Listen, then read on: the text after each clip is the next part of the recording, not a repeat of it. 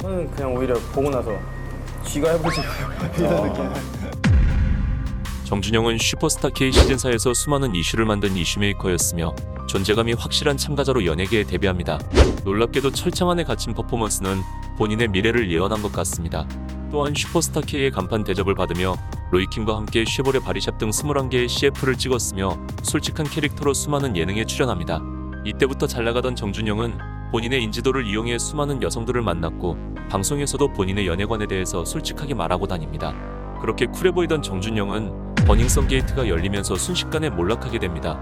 황금폰이라고 황금 도감처럼 이렇게 많은 분들이 이렇게 다들 있더라고요. 지난 2015년 정준영과 최종호는 일명 황금단 톡방으로 불리는 톡방에서 불법적인 영상을 촬영하고 이를 유포하면서 파렴치한 만행을 저지릅니다. 그리고 2016년에는 홍천과 대구 등에서 술 취한 사람을 대상으로 더욱 파렴치한 짓을 저질렀습니다. 그런 와중에도 뻔뻔하게 방송에 출연했고 온갖 예능에 출연하면서 밝은 모습과 건실한 청년의 이미지로 많은 돈을 벌어먹었습니다.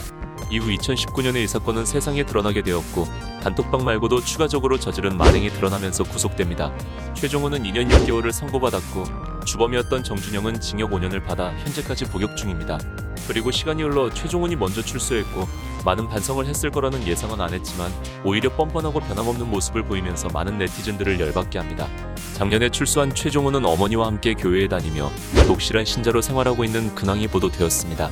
최종훈은 인터뷰를 하러 온 기자에게 안 좋은 트라우마가 있다며 카메라를 향해 날선 반응을 보였습니다. 특히 본인의 정보를 어떻게 알았냐면서 교회에 누가 내 정보를 흘리는 거 아니냐며 화를 내기도 했습니다. 최종훈은 본인 프라이버시를 굉장히 중요하게 생각하는 것 같습니다. 또한 최종훈의 엄마는 별것도 아닌 거 가지고 난리라면서 취재 온 기자를 향해 소리를 지르기도 합니다. 이에 많은 네티즌들은 본인의 프라이버시가 그렇게 중요한 사람이 할 짓이냐는 반응을 보였고 별것 아니라는 말에 충격을 받았습니다. 또한 교회만 다니면 모든 게 해결된다는 행동에 화가 치밀어 오른다는 네티즌도 있습니다.